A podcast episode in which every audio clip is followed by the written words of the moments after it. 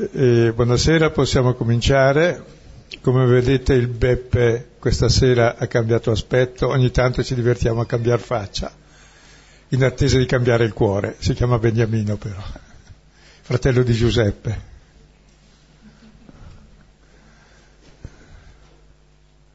Fratello minore di Giuseppe come mh, mm, testo di ingresso, eh, invece di un salmo, leggeremo tutti assieme dal profeta Zaccaria un testo che si riferisce al brano di eh, Marco che poi vedremo. Il Marco che vedremo è ehm, Marco 11, 1, 11, è l'ingresso di Gesù in Gerusalemme e anche questo testo di Zaccaria parla dell'ingresso del Messia. Il profeta Zaccaria lo trovate verso la fine dei profeti, eh, poco prima del Vangelo di Matteo. Insomma. Allora Zaccaria al capitolo 9, i versetti 9 e 10.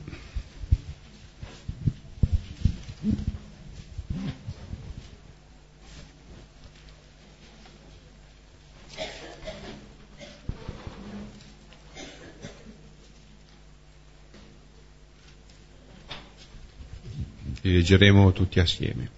Nel nome del Padre, del Figlio e dello Spirito Santo. Amen. Esulta grandemente, figlia di Sion, giubila, figlia di Gerusalemme. Ecco, a te viene il tuo Re. Egli è giusto e vittorioso, umile cavalca un asino un puledro figlio d'asina. Farà sparire i carri da Efraim e i cavalli da Gerusalemme. L'arco di guerra sarà spezzato. Annunzierà la pace alle genti. Il suo dominio sarà da mare a mare e dal fiume ai confini della terra Gloria al Padre, al Figlio e allo Spirito Santo, come era nel principio, ora e sempre, nei secoli dei secoli. Amen.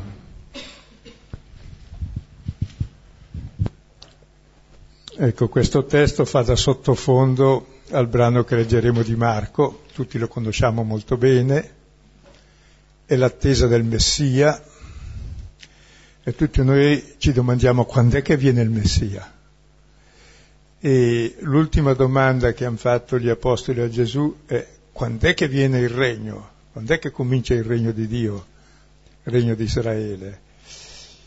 E questa domanda ce la facciamo da duemila anni, noi, e prima se la facevano anche gli ebrei e se la fanno ancora. Il problema non è quando viene, il problema è come viene. Perché se tu ti domandi quando viene quello che aspetti tu e lui viene in modo diverso mentre sei lì e dici no, non è quello che aspetto. Quindi qui ci si descrive in questo brano eh, di Zaccaria come viene. E viene il tuo re giusto, vittorioso e umile. E poi ci sarà tutto un popolo umile che lo accoglie e cavalca un asino un puledro figlio d'asina, il puledro è quello non ancora cavalcato da nessuno di cui parlerà il Vangelo. E vedremo che cos'è l'asino, e con quest'asino farà sparire i carri da Efraim. I carri erano i carri armati che già c'erano, i carri con eh, gli arcieri sopra, ma anche falcati i carri stessi che passavano e corazzati anche i cavalli, per cui passavano in mezzo, tiravano frecce a chi non fuggiva chi fuggiva li travolgevano e li falciavano. Quindi farà scomparire la guerra e poi i cavalli di Gerusalemme. I cavalli erano le cavalcature dei ricchi, dei potenti. Quindi vincerà chi opprime i potenti e chi desidera opprimere. Si fa la guerra per opprimere noi dopo. E l'arco di guerra sarà spezzato, ci sarà la pace tra i popoli, il suo dominio sarà da mare a mare, dal fiume ai confini della terra. È il sogno dell'umanità, che venga il Messia, che ci sia pace, che ci sia giustizia E noi ci domandiamo quando è che viene. Bene, il brano che leggiamo adesso di Marco ci dice come viene. Lo, lo introduco prima che lo leggiamo, eh, Marco 11, 1 seguenti. E questo brano, come vedremo, conclude la prima giornata di Gesù a Gerusalemme, ma è una giornata lunga che comincia dal capitolo decimo, versetto 32 se non sbaglio, quando Gesù dice che stiamo salendo a Gerusalemme e capiterà questo e questo e questo e questo. E poi ci sono i discepoli Giacomo e Giovanni che vogliono i primi posti, e poi c'è finalmente il cieco di Gerico che guarisce e si sale a Gerusalemme e finisce quella giornata. E questo testo ci mostra come viene il Messia e conclude la prima giornata, che ricordate la creazione è stata fatta in sei giorni, creazione dell'uomo, qui ci sono sei giorni di Gesù a Gerusalemme, qui terminerà il primo. E il primo giorno in ebraico non si dice giorno primo, in questo caso, della creazione, ma giorno uno. È il giorno della luce, perché fatta la luce il resto viene da sé. Tutto viene da lì, dall'energia. Insomma. È chiamato il giorno uno che contiene già gli altri. Quindi in questa conclusione è già contenuto tutto il Vangelo che puntava qui fin dall'inizio, come vedremo. Adesso lo leggiamo e poi diamo le coordinate e lo spieghiamo un po'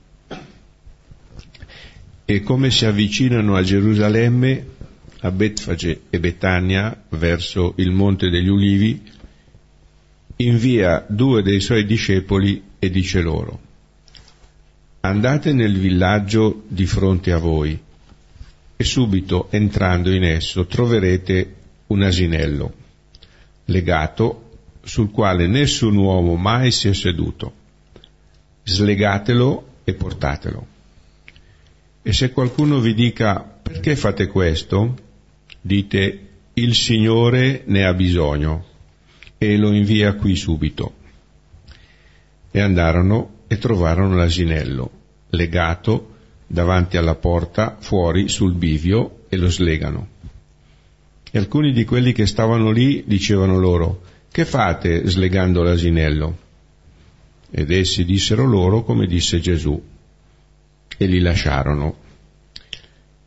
E portano l'asinello da Gesù e gli gettano su i loro mantelli e sedette sopra di esso. E molti stesero i loro mantelli sul cammino e altri fronde tagliate dai campi. E quelli che precedevano e quelli che seguivano gridavano Osanna, benedetto colui che viene nel nome del Signore Benedetto il regno che viene del Padre nostro David, Osanna negli Altissimi. Ed entrò in Gerusalemme, nel Tempio. E guardata intorno ogni cosa, essendo già l'ora tarda, uscì a Betania con i dodici. Ecco, per cogliere l'importanza di questo brano, le prime parole del Vangelo di Marco sono il principio del Vangelo di Gesù Cristo, figlio di Dio, come sta scritto e come sta scritto, mando il mio angelo, il mio messaggero davanti a te che ti prepari la via, che è un, l'inizio, è una parte del capitolo terzo di Malachia. Ora uno sa la continuazione della citazione. E il seguito della citazione cos'è? Entra il Signore nel Tempio entra il Signore nel Tempio e farà il giudizio, cioè sarà la fine del mondo e comincerà il mondo nuovo. Capovolgerà tutte le cose storte per raddrizzarle. Tra l'altro quel brano contiene anche cloro al clero, darà la lisciva dei lavandai ai figli di Levi. E Giovanni, me, Giovanni mette questa scena all'inizio del Vangelo, Gesù che entra con la frusta Qui adesso Gesù entra con l'asino nel Tempio, poi entrerà con la frusta, dopo essere entrato con l'asino. Quindi è un brano determinante, tutto il Vangelo puntava a questo ingresso di Gesù nel Tempio, che vuol dire la venuta di Dio nel suo Tempio. E quindi come viene Dio è spiegato qui. Questa è la prima cosa. La seconda cosa, vi siete accorti il protagonista chi è del brano? L'asino. Se ne parla quattro volte, più di Gesù.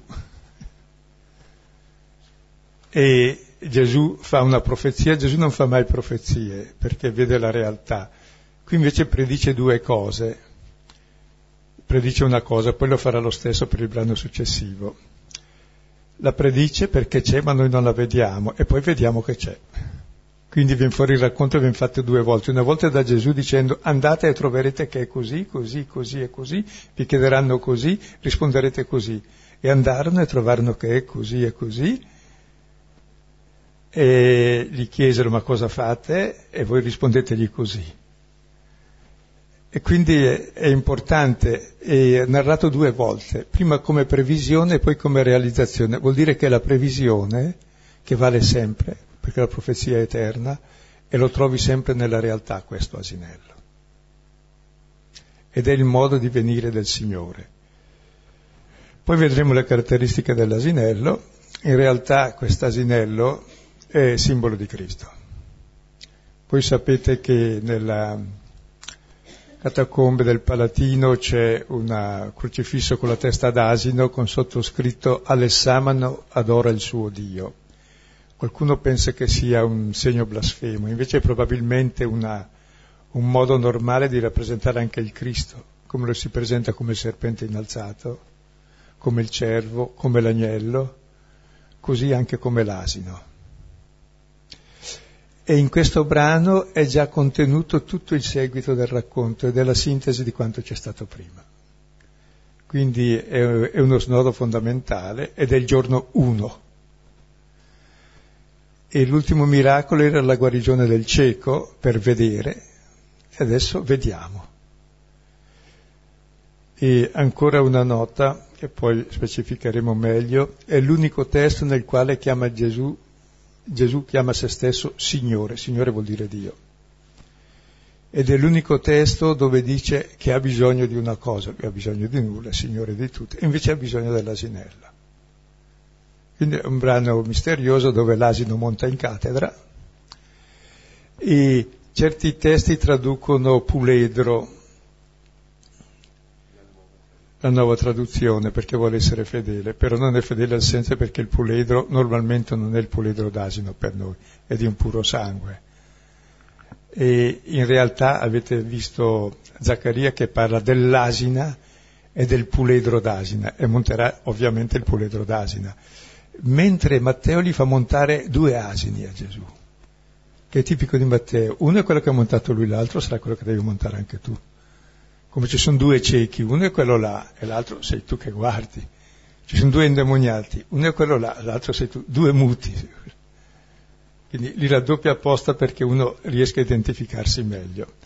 Adesso vediamo il testo in modo un po' così analitico ed è bellissimo perché attraverso queste immagini molto semplici e elementari esprime l'essenza di Dio, quel che Gesù andrà, a fare sulla croce è il giorno 1, quindi contiene già tutti gli altri giorni che vedremo.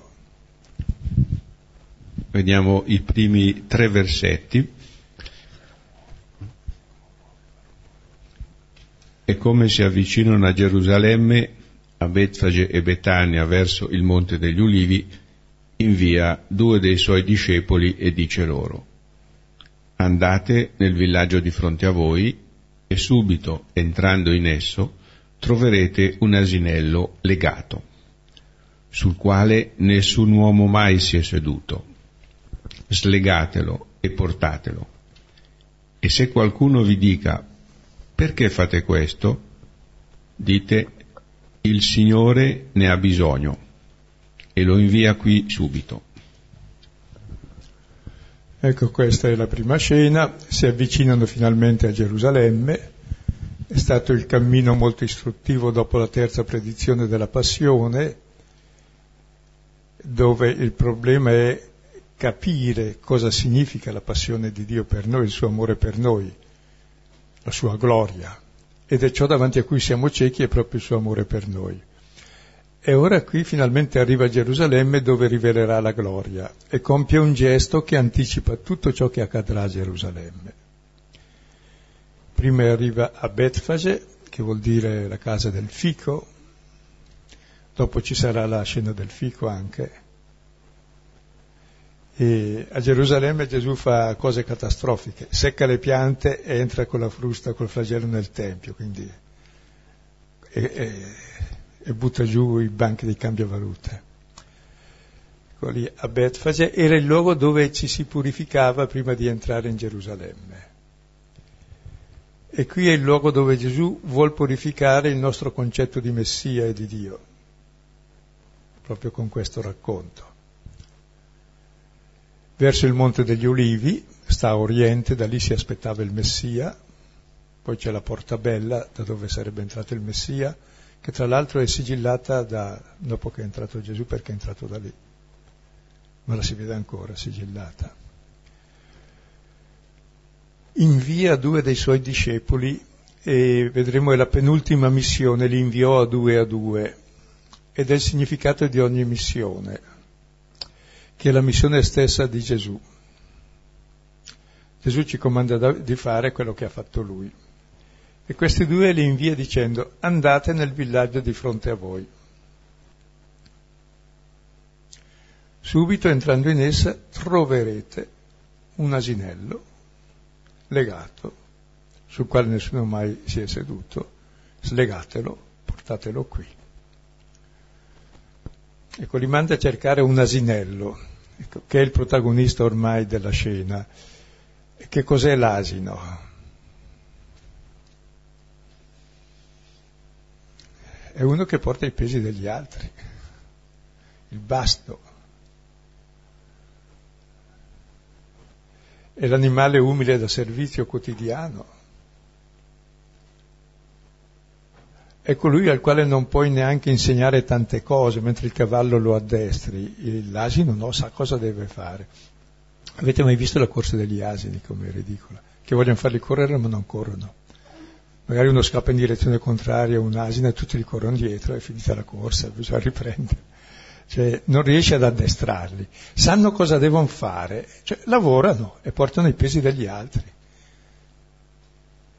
È esattamente quel che farà Gesù sulla croce, che porterà il peso del nostro male. Tra l'altro Galati 6.2 dice portate, in greco è bastagio, il basto, i pesi gli uni degli altri adempirete tutta la legge di Cristo. perché l'unico comando è quello dell'amore e amore è servire, non servirsi. E l'asino, simbolo di uno che porta i pesi dell'altro, portate i pesi gli uni degli altri, è il simbolo di Dio, è la qualità divina che c'è in ogni uomo, che è figlio di Dio, che è una qualità deturbata dai cavalli e dai carri.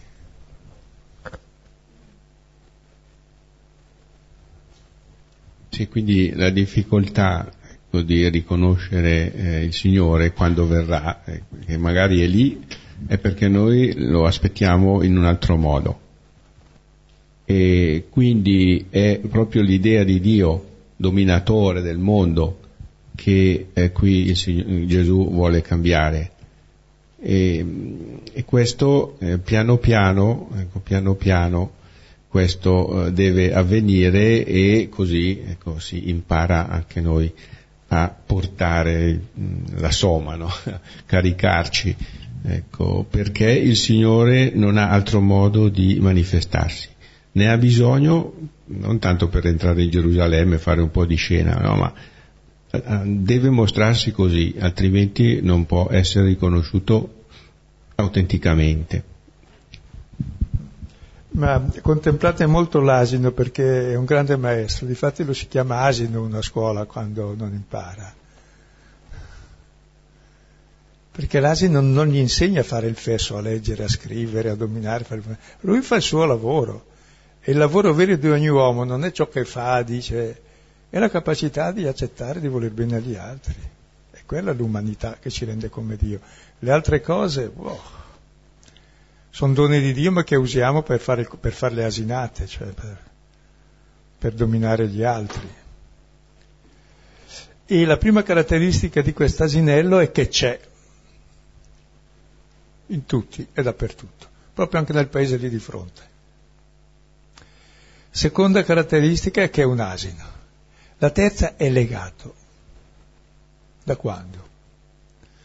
Ma, fin dall'inizio del mondo l'uomo ha avuto una falsa immagine di Dio e ha voluto imitare quel Dio che fa il cavallo e il carro armato, che domina, che è padrone di tutto, che ha tutto in mano ed è il principio di tutti i mali. Mentre invece la capacità di amare e di servire è legata fin dal principio da che cosa? Dall'egoismo, dalla paura, dal fan tutti così, addirittura dal falso modello. È legato al contrario di liberato, eh? sul quale mai nessuno è, salito e nessuno ha voglia di salire. Tutti cavalcano altre cavalcature, non quella del servizio e dell'amore. Sì, e qui eh, un, possiamo vedere un accenno a tutti eh, i modelli appunto di liberazione o di liberatori, ecco, di salvatori.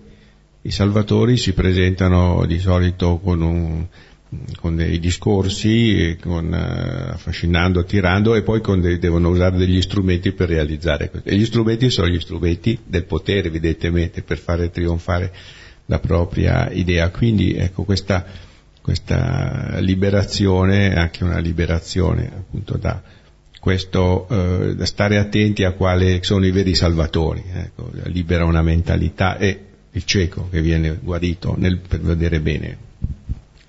E poi l'imperativo, slegatelo, vuol dire liberatelo, in, in greco è la parola pulio. È l'imperativo, slegatelo, slegatelo. La missione è andare, cercare, lo trovi di sicuro, nessuno ci è mai salito di sicuro, stai tranquillo e non ha voglia di salirci. L'ordine è slegarlo e portatelo. Ha bisogno che sia portato da lui. La missione è portare, in fondo, slegare e portare quest'anima da Gesù. E se qualcuno vi dice perché fate questo, cosa, cosa credi di fare mettendoti a servire? E cosa rispondo? Il Signore ne ha bisogno, l'ha detto lui. È l'unica cosa di cui Dio ha bisogno. Dio che è amore ha solo bisogno di amore, non di potere e di dominio, eventualmente di essere amato anche. L'unico bisogno di Dio ed è l'unico bisogno nostro anche. Di tutte le altre cose, con le cose che ci legano, non ne abbiamo bisogno e ne abbiamo un'eccedenza. Qui invece va slegato. Allora le caratteristiche, il Signore, e Gesù chiama se stesso Dio Signore per l'unica volta, ed è Dio perché cavalca quest'asino che nessuno mai ha cavalcato, che sarà la croce, difatti sulla croce sarà riconosciuto Dio, quando porta su di sé il male del mondo. Però lo invia lì subito, stai tranquillo, eh, non, non, lo, non lo sequestra Dopo cosa facciamo noi? E lo leghiamo un'altra volta. Forse quest'asino è da slegare ogni giorno, forse ogni azione che facciamo c'è da slegare quest'asino.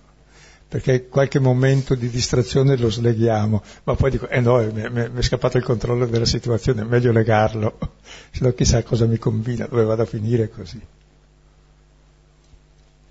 E allora vediamo.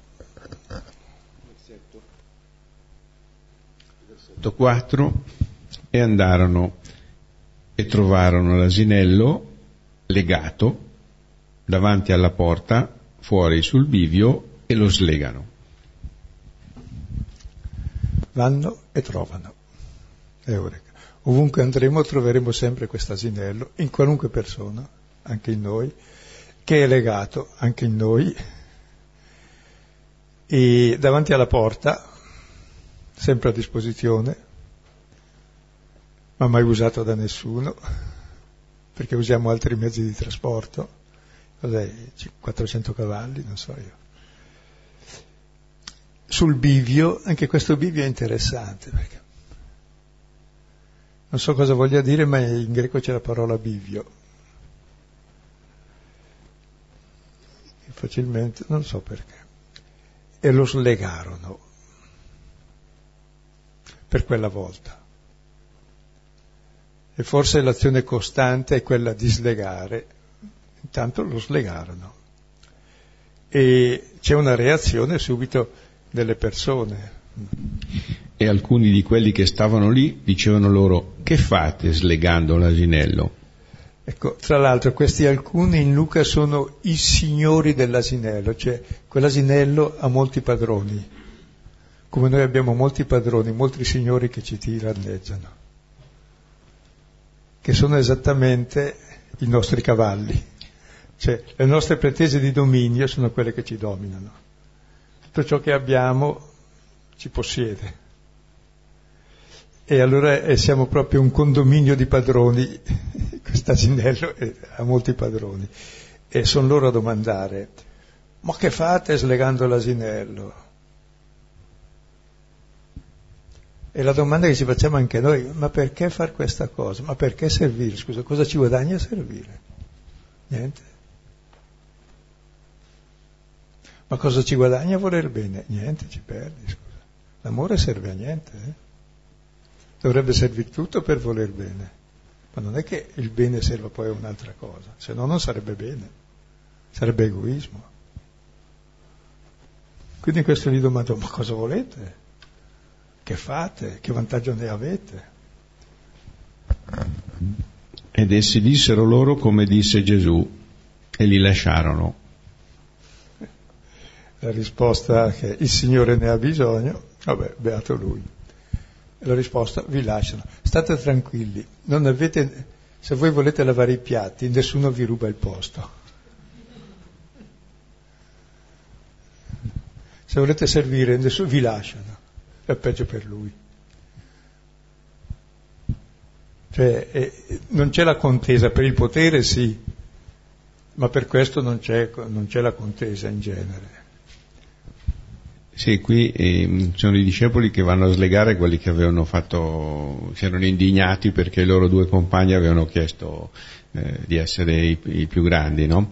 E qui stanno un, po', eh, stanno, un, stanno un po' prudenti e dicono ma il Signore ha detto così, forse neanche loro non sono ancora ben convinti, ma ha detto vabbè, eh, l'ha detto il Signore e quindi non c'è un altro argomento. Loro non è che non hanno argomento, non è che dicono oh, dobbiamo slegarlo perché, eccetera, no? il Signore è così che deve mostrarsi, no, no, dicono anche noi in fondo è sulla fede, sulla sua parola che possiamo fare questo.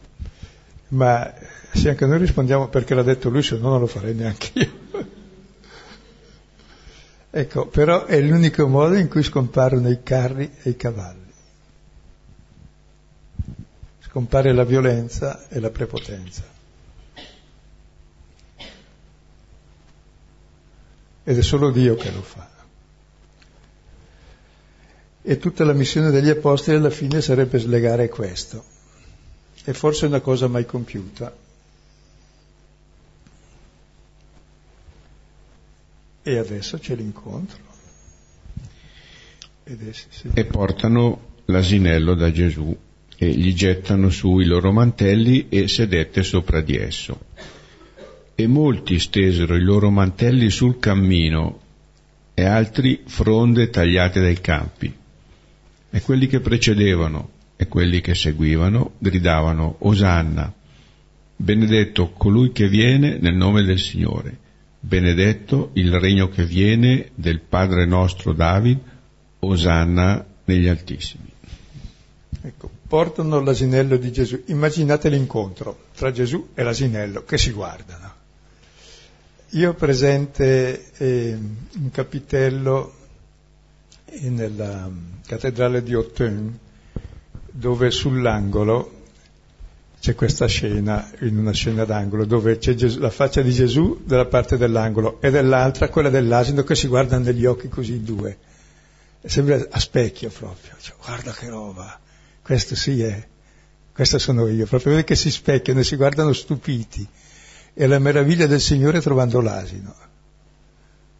trovando l'amore, il servizio, questo stupore, dice, grande. Sono rimaste lì di pietra ancora dopo il 1100, ma è bellissimo, sembra così vivo. Questo incontro ma è geniale perché sul capitello che sostiene l'ingresso nella, nella chiesa del Prona, no? del Protiro, li vede lì che oddio che roba, girato l'angolo c'era proprio lui. E bello, bello. E lo portano da Gesù,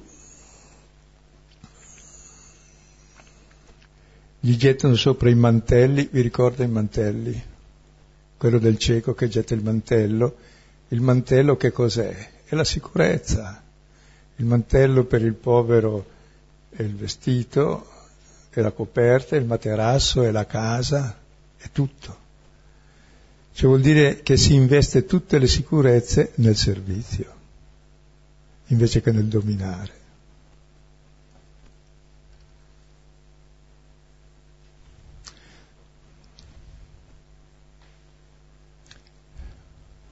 E cosa credi di fare servendo? Niente. Solo che l'unica cosa divina che c'è è la vita è possibile perché questo lo si fa ancora. Almeno la mamma col figlio, almeno in qualche misura, se no ci si fa le scarpe l'un l'altro, ci si fa la pelle l'un l'altro, è l'altro servizio. È l'unica vita vivibile questa. L'essere, come dice Paolo, schiavi gli uni degli altri nel reciproco amore. Lo schiavo appartiene all'altro cioè sono tuo come tu sei mio, basta.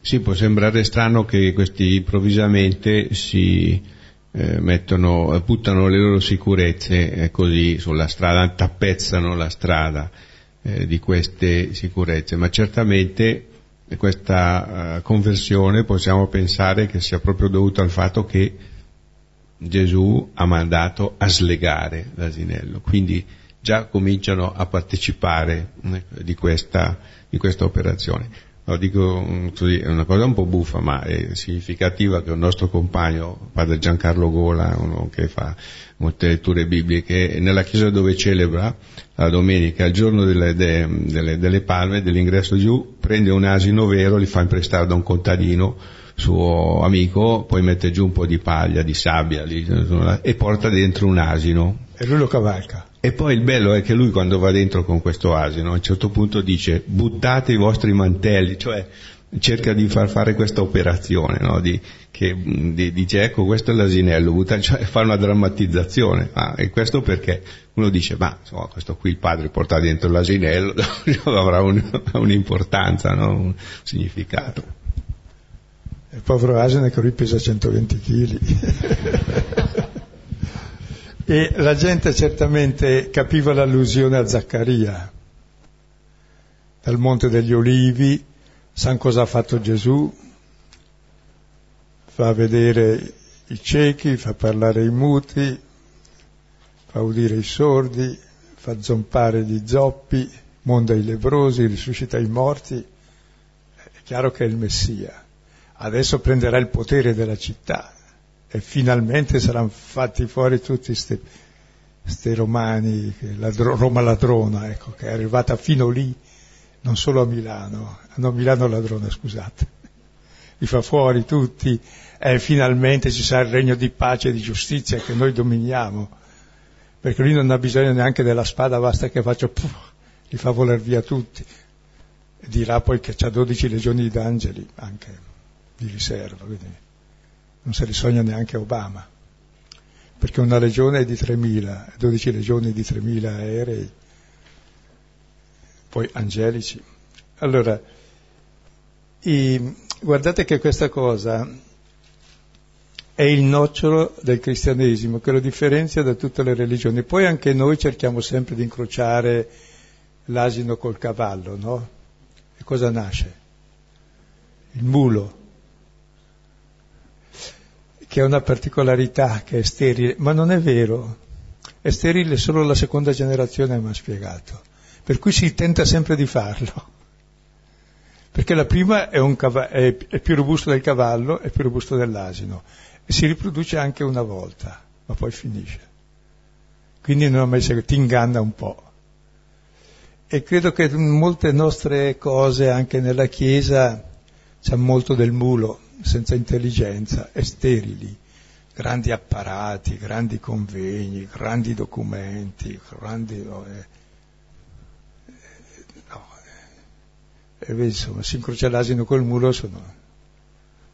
E tutti i tentativi sono, mi sembrano queste cose. Io ho mai visto una volta un programma, scusate, forse sono cattivo, ma è la realtà.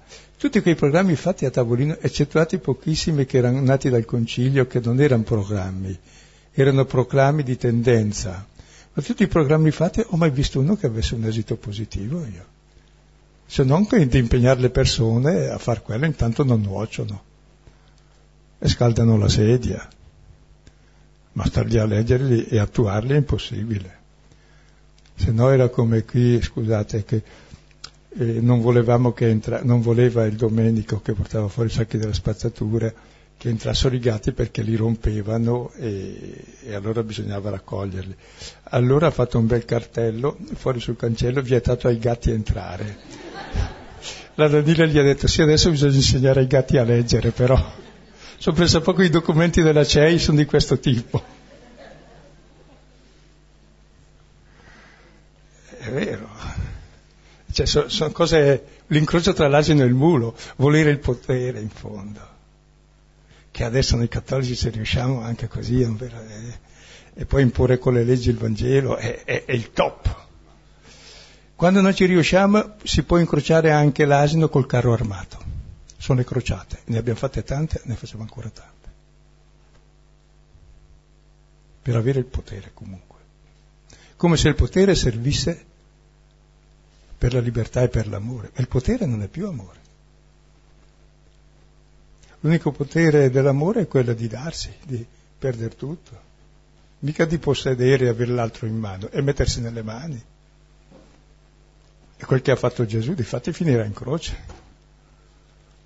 Che la mano è il potere nostro, e la nostra mano potrebbe avere il potere di accogliere e di fare del bene, oppure il potere di prendere e stritolare e gettano i mantelli e Gesù si sedette sopra di esso. È l'intronizzazione, il suo trono. Infatti il suo trono sarà la croce dove ha messo la vita a servizio di tutti. E lì sarà il Messia che ci libera tutti. Adesso vediamo ancora il seguito. Ah, molti stendono i mantelli sul cammino, cioè tutta la strada che va a Gerusalemme è coperta di mantelli, cioè la via della salvezza è tutta coperta di sicurezze investite nel servizio. Pensate se investissimo nel servizio invece che nella mafia.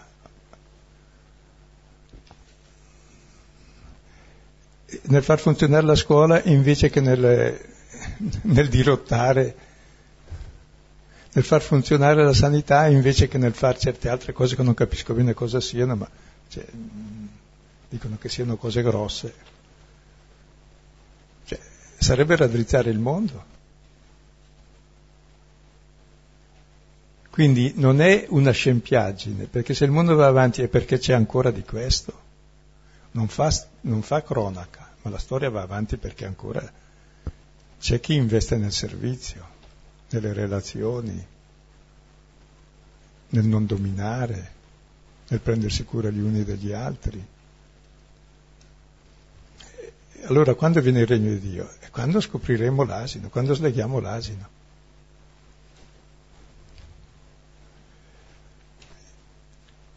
E a che punto siamo della lettura? Al 9, al versetto 9. Quelli che precedevano e quelli che seguivano gridavano Osanna, benedetto colui che viene nel nome del Signore, benedetto il regno che viene del Padre nostro Davide, Osanna negli altissimi.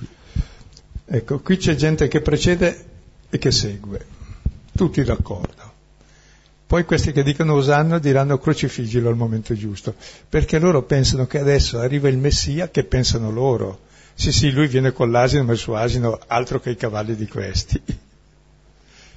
Perché c'era un precedente che forse ricordavano quelli che avevano letto, che leggevano la scrittura, che eh, l'asino a un certo periodo del, quando c'era la monarchia c'erano dei, eh, dei, eh, dei, re, Salomone anche, che andavano con l'asino, un po' come noi andiamo in bicicletta, no? invece che la macchina. No? Ecco.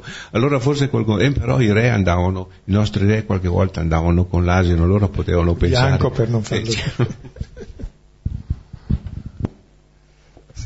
è proprio, e lì Dio diventa Dio proprio sull'asino, cioè nel servizio si rivela Dio e sulla croce sarà riconosciuto Dio. Ed è proprio lì e nel servizio che noi stessi diventiamo figli di Dio e fratelli degli altri. E vedete, è un brano molto semplice, ma grandemente istruttivo nella sua semplicità. E poi tutto puntigliosamente ripetuto. E adesso si dice che questa gente che precede e segue gridano Oshanna, Oshanna vuol dire Dio salvaci. Questa è la salvezza di Dio ed è il Salmo 118 che è il Salmo delle capanne, che era um, un salmo che si faceva, che si recitava e che si recita ancora nella festa delle capanne, che si ricorda la fine del cammino nel deserto e le prime abitazioni. Poi ricorda anche il primo raccolto che si stava nei capanni, e quindi è la stagione dei frutti, è la stagione del compimento, è il dono della legge, il dono de, della parola, cioè c'è tutto in questa festa. E arriva anche il Messia, benedetto colui che viene nel nome del Signore. Ecco, chi viene così viene nel nome del Signore ed è benedetto. Chi non viene così, anche se viene nel nome del Signore, è maledetto. Cioè, è dell'altro Signore.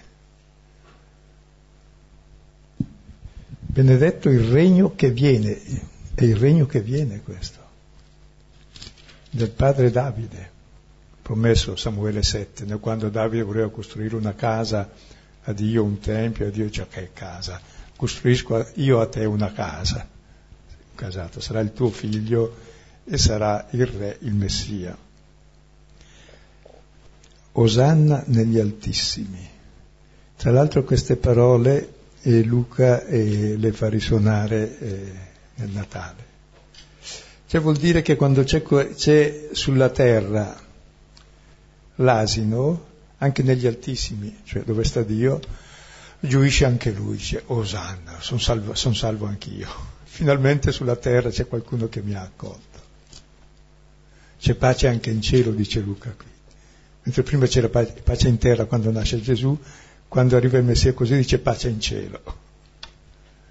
Dio trova finalmente pace perché sulla terra c'è uno che fa come lui, cioè che sa amare come è amato.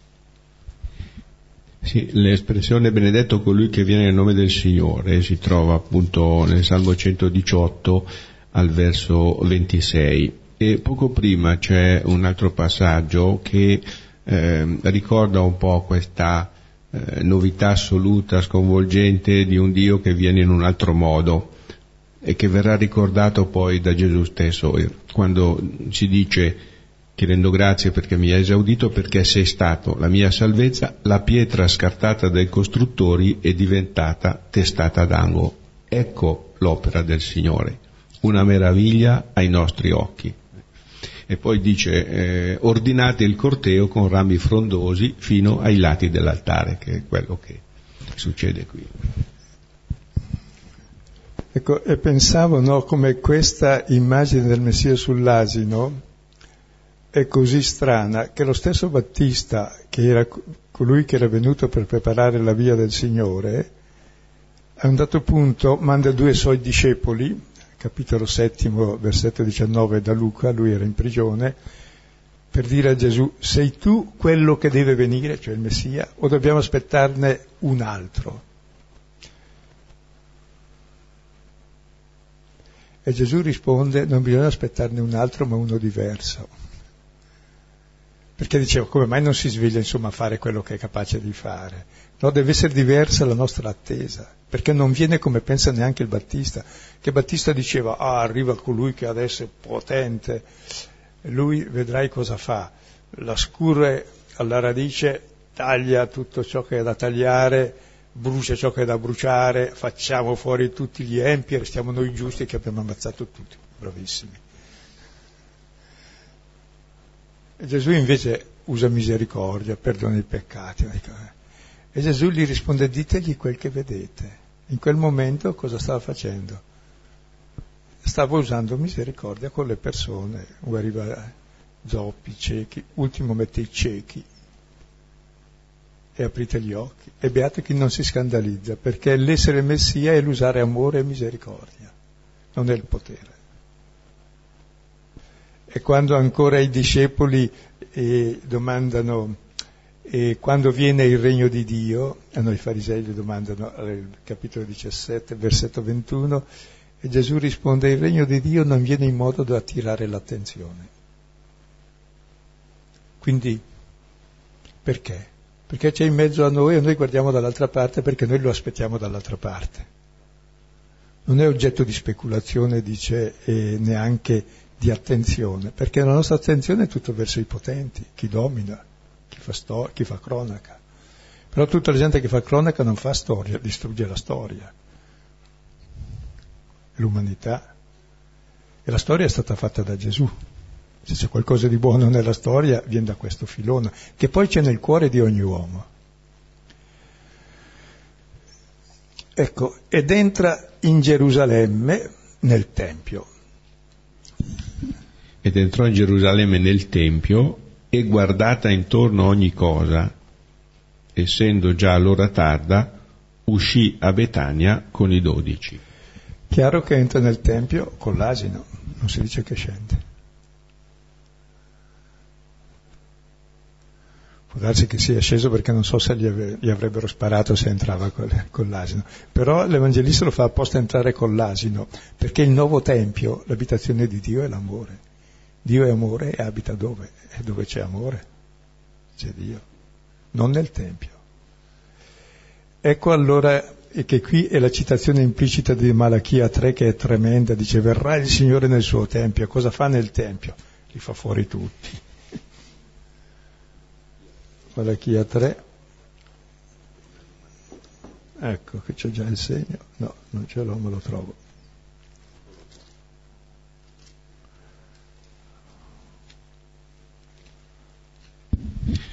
Ecco, io manderò un mio messaggero a preparare la via davanti a me e subito entrerà nel suo tempio il Signore.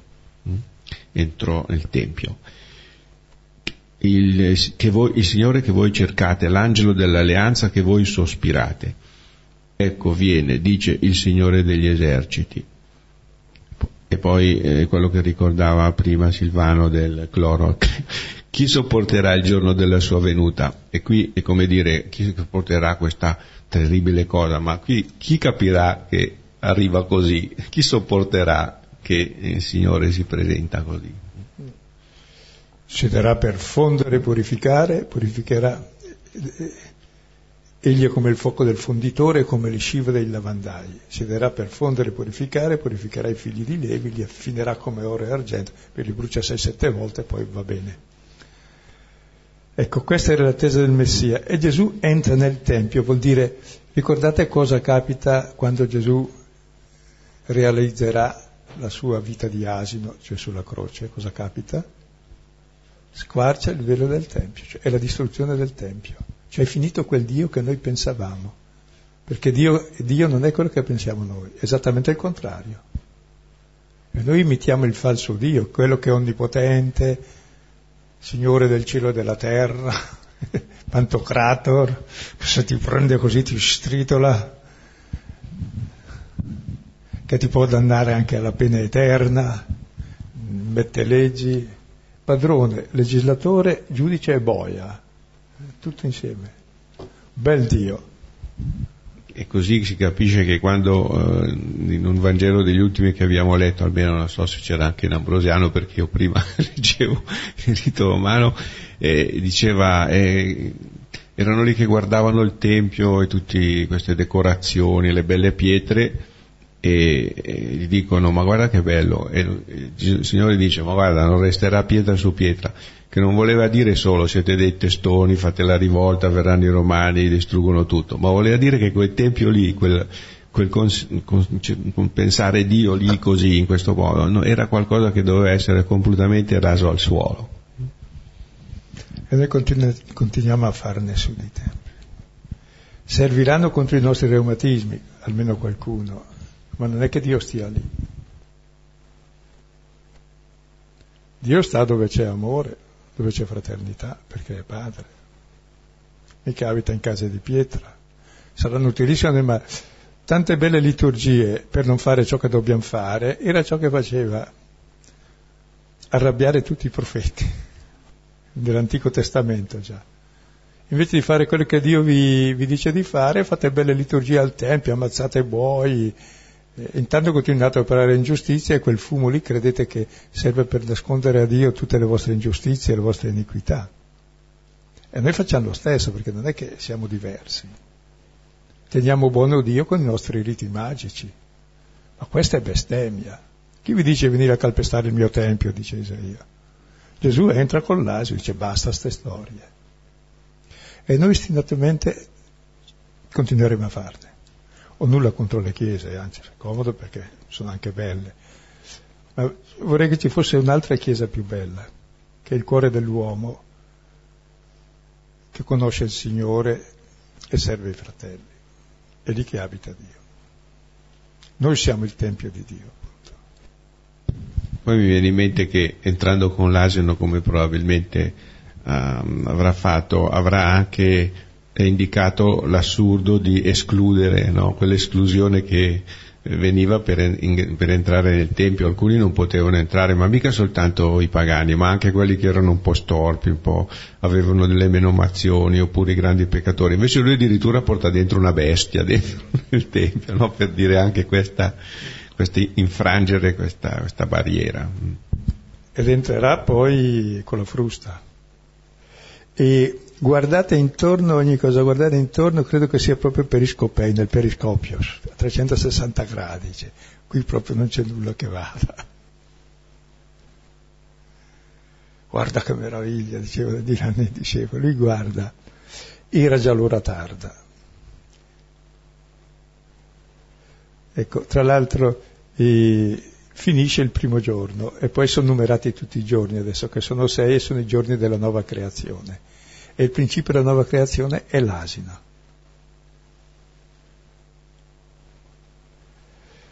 E l'ora tarda, ecco, sarà anche l'ultima ora tarda del sesto, del sesto giorno, sarà lui che entra nel, dove sono tutti gli uomini, cioè nel sepolcro, per tirarli fuori alla vita. E tra l'altro eh, la sera cala dopo il primo giorno di Gesù, che è già il programma della sua vita nel capitolo primo, poi cala un'altra sera dopo il racconto delle parabole e fanno il passaggio in barca e hanno paura di andare a fondo, poi c'è una terza sera dopo il dono del pane e anche lì in barca eh, stanno andando a fondo. E poi c'è questa sera e poi mi sono segnate adesso tutte le sere fino all'ultima. La sera vuol dire la fine già, è sempre il preludio e invece non sarà la fine ma l'inizio del nuovo. Essendo l'ora tarda, uscì a Betania con i dodici. E Betania sarà il luogo dove dimora e va e viene ogni giorno adesso da Gerusalemme e ci saranno le cinque dispute contro il potere. Adesso, eh, che gli meriteranno la croce definitivamente. Sì, a proposito della, della sera possiamo anche... Ehm, eh, rifarci eh, un po' al modo con cui eh, gli ebrei contavano e contano il giorno. noi diciamo dal mattino alla sera, la sera finisce tutto. Ehm, per gli ebrei il tramonto, eh, al tramonto inizia un nuovo giorno, quindi questa sera è molto crea- cioè in questa notte è molto creativa, cioè comincia veramente qualcosa di nuovo con questo ingresso all'ora tarda, comincia un giorno nuovo con tutta una nuova luce.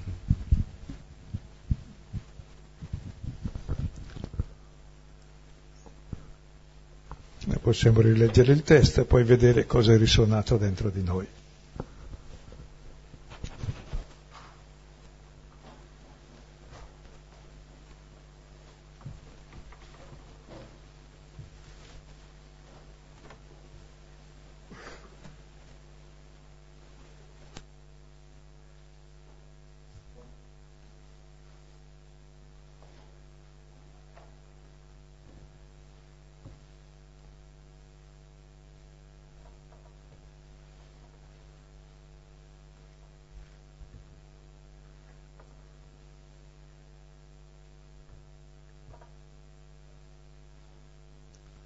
Possiamo comunicare qualche risonanza, qualcosa che ci è stato utile, ci ha toccato di questo testo.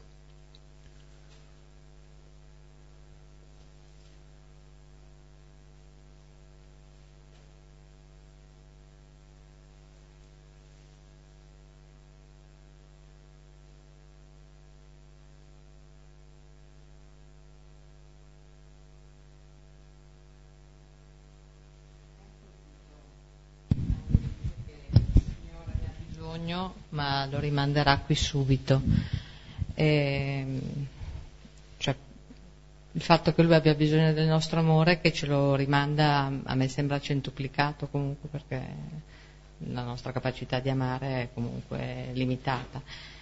E, ehm, ed è molto bello, ecco, mi sembra una cosa, sì sì non vi preoccupate, adesso lo prendo ma lo riporto, insomma, non, non, porto via l'amore, lo porto, cioè, mi serve ma ve lo restituisco dopo poco. Ecco.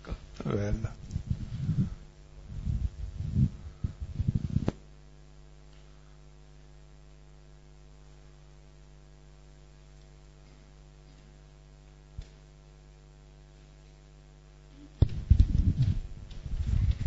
Me ha colpito come la lunghezza della descrizione del viaggio rispetto alla brevità invece dell'entrata nel Tempio, come a sottolineare l'importanza della preparazione dell'incontro anche e la modalità con cui ci si avvicina al Tempio, ehm, anche nella relazione con gli altri, eh, perché anche eh, nella parte in cui appunto c'è questo avvicinamento a, al Tempio, eh, prima sono le due persone che vanno, preparano il viaggio e poi gli altri che lo accolgono lungo la strada. Ecco, mi sembra che eh, questa, eh, questo modo di avvicinarsi al Tempio mi è sembrato bello. E invece una cosa che però, una curiosità, eh, la frase e se qualcuno vi dica invece che se qualcuno vi dice ha un significato. È un'ipotesi della ah. realtà. Ah, ok.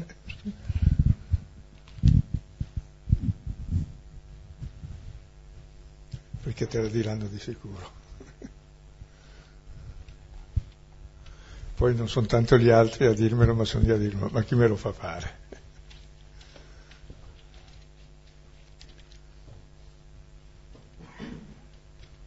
comunque si avvicinano al Tempio, ma in altro senso, che il Tempio sarà distrutto questo. Eh.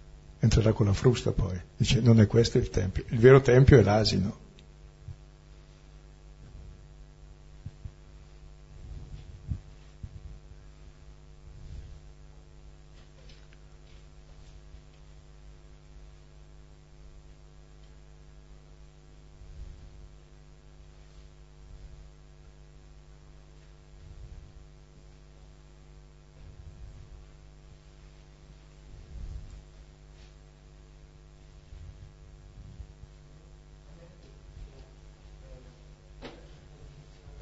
Breve però, eh?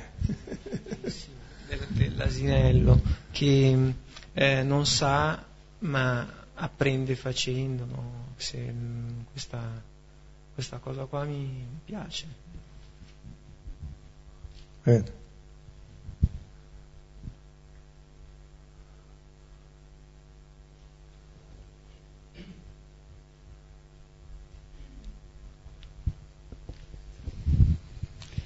Senti, invece tu dicevi, eh, la folla stende i suoi mantelli per far passare l'asino, no? Però tu dici, dopo una settimana questi urlano di crocifiggerlo, perché non si è manifestato come dominatore, di fatto, no? Ma, cioè non ha corrisposto all'idea eh, nostra, che comunque è sempre quella di dominio. Puoi anche servire uno che domina, anzi... È, capito? Allora, a me faceva pensare questa cosa per riportarla oggi, no? quando il potere eh, ci schifa, insomma, no? e sembra che ci indigniamo. Io dico sembra, perché mi fa pensare, la cronaca recente un po' lo insegna, no? che in realtà è un'invidia, non è un'indignazione. Cioè vorresti essere al suo posto a fare le stesse cose. Esatto. No? Perché se uno si indignasse, allora dovrebbe insomma, dovrebbero essere altri comportamenti, no? invece dopo Roma ladrona diventa che Milano è peggio di Roma ladrona. No, no? Roma, Eh, perché deve rubare Roma, rubo io, eh, è appunto, quello il senso. Cioè, che il punto diventa quello lì, no? E poi mi hai fatto venire in mente con la storia, una volta io ti avevo detto, io non riesco a dire il credo, perché a me credo in Dio Padre Onnipotente, Signore di qua, Signore di là, non mi piace, perché invece per me è debolezza, non è questa roba qui. Sì. E, dicevo, e io non riesco a dirla, Mm. e son non riesco. Ed infatti io proponderei che que- quel credo lì, tra l'altro, eh, non è il simbolo apostolico. Anche, anche il simbolo apostolico dice padre, perché è il padre di Gesù, vabbè. E poi onnipotente, ma è chiaro che cos'è l'onnipotenza. Patì sotto Ponzio Pilato, si fece carne, patì sotto Ponzio Pilato, finì agli inferi. Questa è l'onnipotenza di Dio. Sì, l'onnipotenza perché è molto corto, allora si capisce bene il seguito. Quando invece ci aggiungono tanti fronzoli eh, per amplificarlo un po', saranno cose anche vere, ma si perde il senso anche. Viene fuori un pantocrator che è quel Dio che ci inventiamo noi, che si inventa il senso religioso per dirla giustamente in termini meneghini. C'è un bel libro Il senso religioso che fa grande scuola. Sarebbe meglio un po' di senso di moralità e di buonsenso, forse.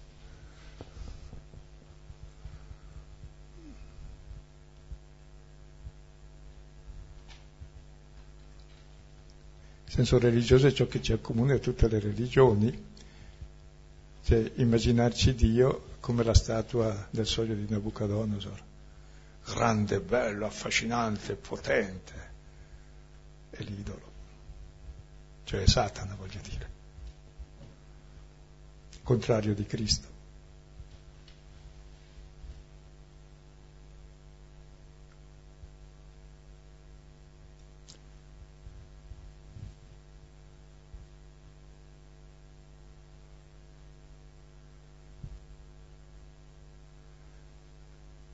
Avete visto un film di Bresson, Wasar Baltasar? Poi il protagonista è l'asino, appunto, ma è Cristo. Molto bello. Prego. Ehm, a me colpiva eh, le persone che stendevano i mantelli per terra. Eh, pensavo alle emozioni, eh, le emozioni che venivano provocate, che avevano di euforia queste persone e quindi di esaltazione e poi invece la, l'asinello è pers- cioè una, qualcosa di umile, quindi è come se all'interno dell'uomo ci fosse una- un contrasto tra emozioni, che le emozioni forti non portino alla strada di Dio. È evidente che questa gente, compresi gli apostoli per primi, si aspettavano un altro Messia. Quando poi lo vedrà legato, condannato a morte, Pietro dice io non lo conosco. Mio Messia è un altro, più forte. Stiamo lì a vedere, magari all'ultimo momento tira fuori le sue armi segrete. E scusa, poteva tutto, è figlio di Dio, quindi.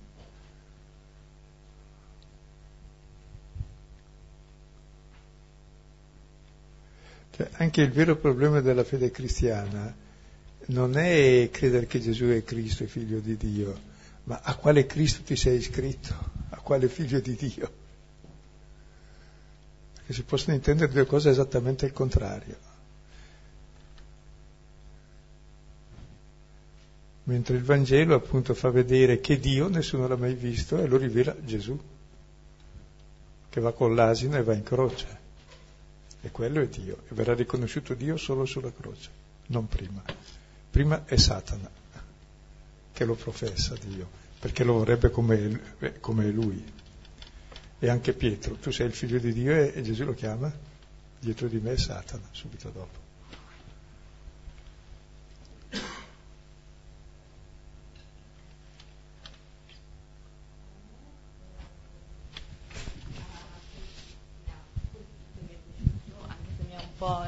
intristito ehm, la- questa sottolineatura della risposta che danno i discepoli e che appunto dicono è il Signore che l'ha chiesto, no? quindi eh, sono molto prudenti e mm, mi viene in mente un po' la, la nostra, ma dico la mia prudenza nel, nell'espormi, quando, uh, nel propormi, nel, quando si tratta di eh, andare incontro all'altro, di servire, quindi loro mh, mm, mandano avanti il Signore e, e, e mi sembra che appunto eh, questa prudenza sia un limite che almeno io incontro molto spesso.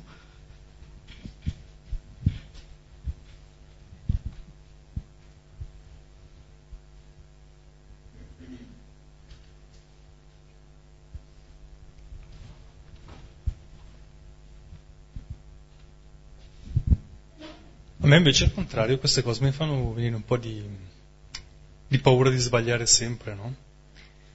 Anche vedere questo Gesù che prima entra con l'asino, un attimo dopo si incazza e spacca su tutto dentro nel Tempio. Eh. Un giorno ti dice che il, che il regno dei cieli verrà e neanche te ne accorgi perché viene diverso. Il giorno dopo ti dice eh, il regno dei cieli eh, si squarceranno di qua, di su e di giù. A un certo punto come la settimana l'altra dicevo che mi, che mi sembra quasi che non, non ho più, non so, l'ispirazione di pregare, perché mi sembra quasi che se io chiedo qualcosa la chiedo per il mio egoismo, allora non devo chiederla. Se non la chiedo niente non l'hai chiesta e avresti dovuto chiederla. Perché, Andare... non, perché non chiedi a Dio che faccia la sua volontà, per esempio? Beh, come faccio a essere sicuro che sia quella? No, chiedigli che deve farla tu e poi vedrai che la farai e sarai contento tu, e sarai contento anche Dio perché la sua volontà è il bene nostro, mentre noi abbiamo tutte le nostre ipotesi su Dio eh, che ci sconvolgono, ma il Vangelo me le sconvolge tutte perché mica sono mie, Dio mica è le mie ipotesi, come l'altro mica è una tua ipotesi, l'altro è se stesso. Va rispettato, accolto, capito. Ok. O no?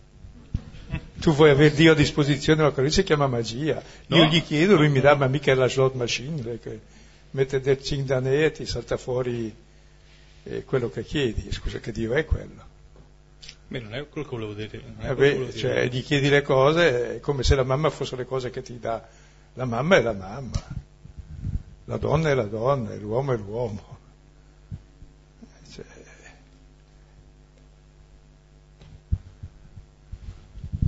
A me è piaciuto che, che, che, questa è una profezia, che quindi questo, che è certo che, che questo asino è, è, in ciascuno di noi e lo possiamo trovare. E, e, che è una profezia come mi sembra molto attinente poi con il brano della Pasqua, del andate anche lì due, eh, vi verrà incontro un uomo con una brocca e anche lì è una profezia quindi è una certezza anche quella della, della stanza superiore e, e questa cosa mi sembra proprio bella. Sono le uniche due profezie che fa Gesù, tra l'altro, nel Vangelo. Perché sono due cose che ci sono, lui dice le cose che ci sono, mica le cose che inventate.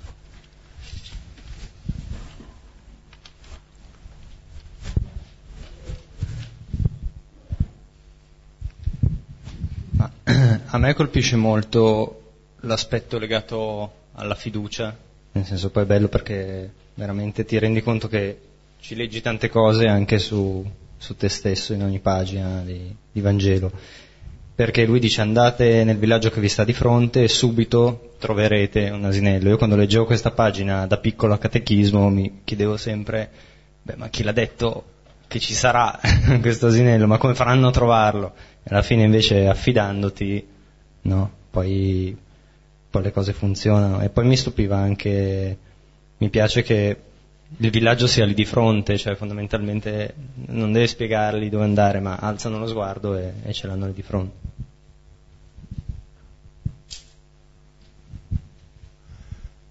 Vuol dire che è una cosa quotidiana questo asinello in fondo, fa parte dell'orizzonte della nostra vita sempre.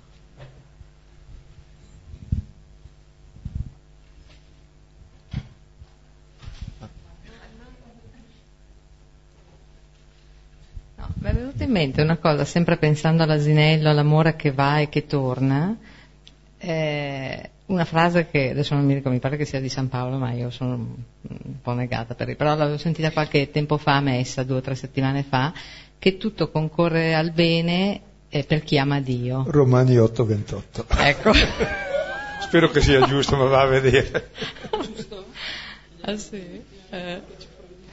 Sì. Ecco, so che l'avevo sentita e mi era molto piaciuta l'idea di fidarsi della volontà di Dio, quindi di, di chiedere a Dio di fare la, la tua volontà perché comunque eh, è una dimostrazione di, del nostro amore verso di Lui ed essere fiduciosi che se noi lo amiamo, anche se non capiamo quello che ci restituisce, non è sempre lineare con i nostri pensieri, è per il nostro bene.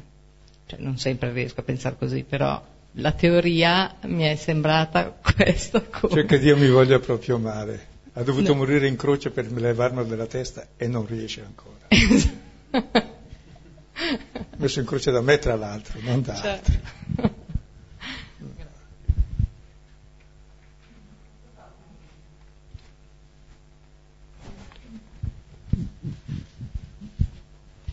Prima dicevi, e l'hai detto altre volte, che l'uomo ha sempre avuto una falsa immagine di Dio. E io mi sono scritta, ma perché l'uomo ha sempre avuto una falsa immagine di Dio? È una cosa che mi chiedo. La Genesi 3 la spiega, è la storia del serpente, la suggestione che Dio che Dio sia il padre padrone della vita, non quello che dà la vita. Come mai i figli si ribellano ai genitori? Sono così pessimi i genitori. Se voi sentite come i figli parlano dei genitori, ma che mostri saranno? E invece sono genitori normali che vogliono bene, ma l'altro chissà perché. È un dato di fatto, io perché non lo so, ma è un dato di fatto.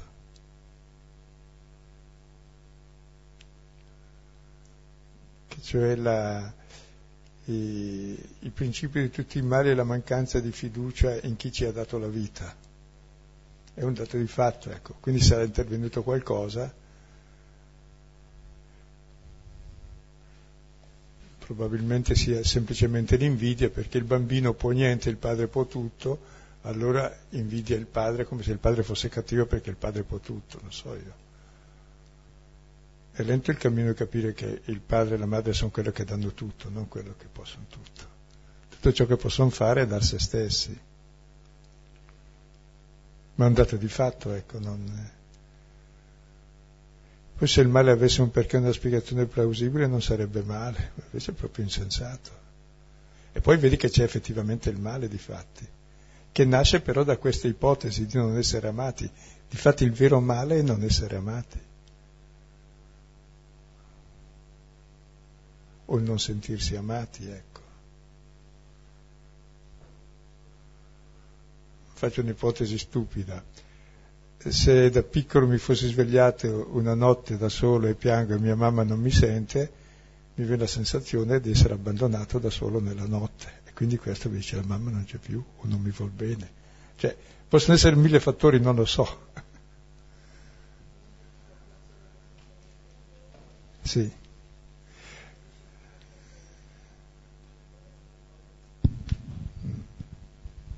Sì, perché siamo un abisso in fondo di bisogno di amore infinito e, e, anche non sappiamo leggere che anche nel finito c'è l'infinito, cioè voglio dire, anche in un raggio di sole c'è il sole, se vai al sole ti bruci, meglio i raggi ad una certa distanza.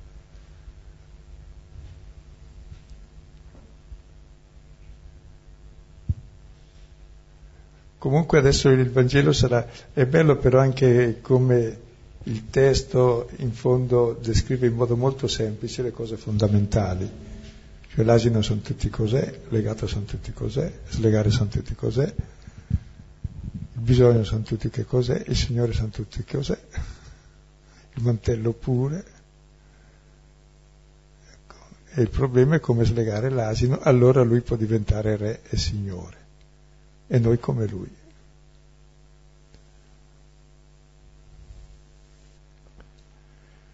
Bene, interrompiamo qui, continueremo e adesso le discussioni verteranno proprio su questo asino più o meno.